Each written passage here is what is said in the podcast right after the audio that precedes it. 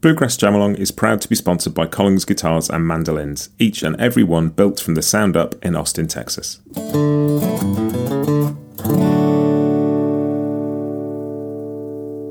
This episode is also brought to you by Peghead Nation, the home of roots music instruction. If you want to improve your playing, join me and thousands of other pickers getting better every day at pegheadnation.com.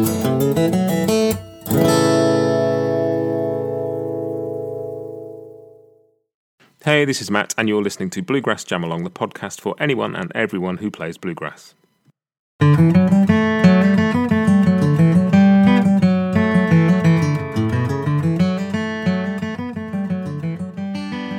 Hi, everybody, welcome back. This week we are playing Blackberry Blossom, another classic tune. We're in the key of G and at 75 BPM. Um, a couple of people have asked why I keep saying 75 BPM for these tracks. It's purely because rather than go through every fiddle tune that is known to man or woman. I will start off with the ones you're most likely to encounter at a jam or a session, and then I will keep going with those, but do them at different tempos. So it's not just this 75 BPM. We'll pick up the speed a bit for people who are a bit more experienced, and hopefully the people who are starting off with the 75 BPM versions will progress to the faster ones too. Um, so yeah, that's the reason. In case somebody was curious. You can get a chord chart for this at bluegrassjamalong.com. This is the uh, Jamalong track. So I will start out playing backup and then I'll switch over to playing the tune while you play backup. And then we'll go around three more times as we always do. Um, yep, great. Thanks for listening again. And here comes the counting. One, two, one, two, three, four.